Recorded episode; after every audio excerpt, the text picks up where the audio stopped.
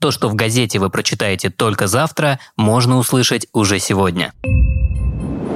Подкаст Петербургского дневника. Детские рисунки на МКС. Рисунки троих юных петербуржцев отправятся на Международную космическую станцию, а осенью вернутся обратно с печатью МКС. Как рассказали в пресс-службе детского радио, которая проводила конкурс вместе с Роскосмосом, всего было прислано порядка 300 работ со всей России. Из них отобрали 10 лучших. Среди них и работы четырехлетних малышей и старшеклассников, которым уже исполнилось по 13-14 лет. Многие изобразили себя в роли космонавтов. Попадаются и фантастические сюжеты. Встреча с инопланетянами, необычные космические пейзажи, космолеты будущего, а героем одной из зарисовок даже стал кот, покоряющий просторы Вселенной. Конкурс «Мы в космосе» был приурочен приурочен к 60-летию первого полета человека в космос. Теперь работы победителей составят экспозицию первой в истории детской космической галереи на МКС. По тонкому льду Петербургские спасатели перечислили самые опасные места на водных объектах, где не стоит появляться отдыхающим и любителям зимней рыбалки. Особенно опасными эти локации стали после потепления.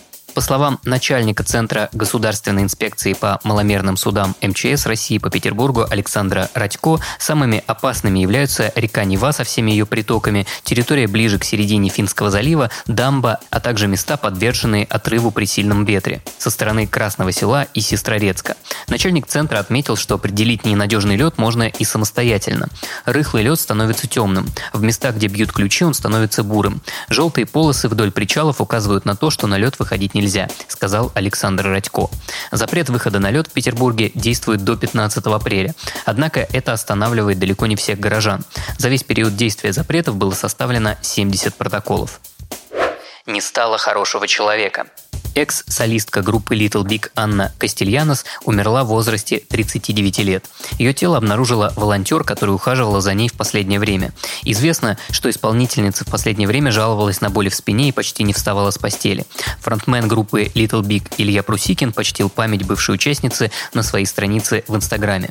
Сотрудничество Ани с группой продлилось недолго. Известно, что она участвовала в записи первого альбома With Russia From Love – но потом их пути разошлись. Параллельно Кастильяна сработала в школе, и многие родители были против такой двойной жизни воспитателя. Однако девушка никогда не жалела о том, что оставила группу ради работы в школе. Кроме того, Анна работала дизайнером в тату-салоне, аниматором, снималась в кино. Известно, что актриса с рождения страдала от ахондроплазии.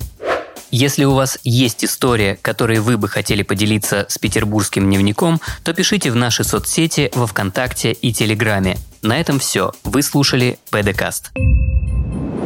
Подкаст Петербургского дневника.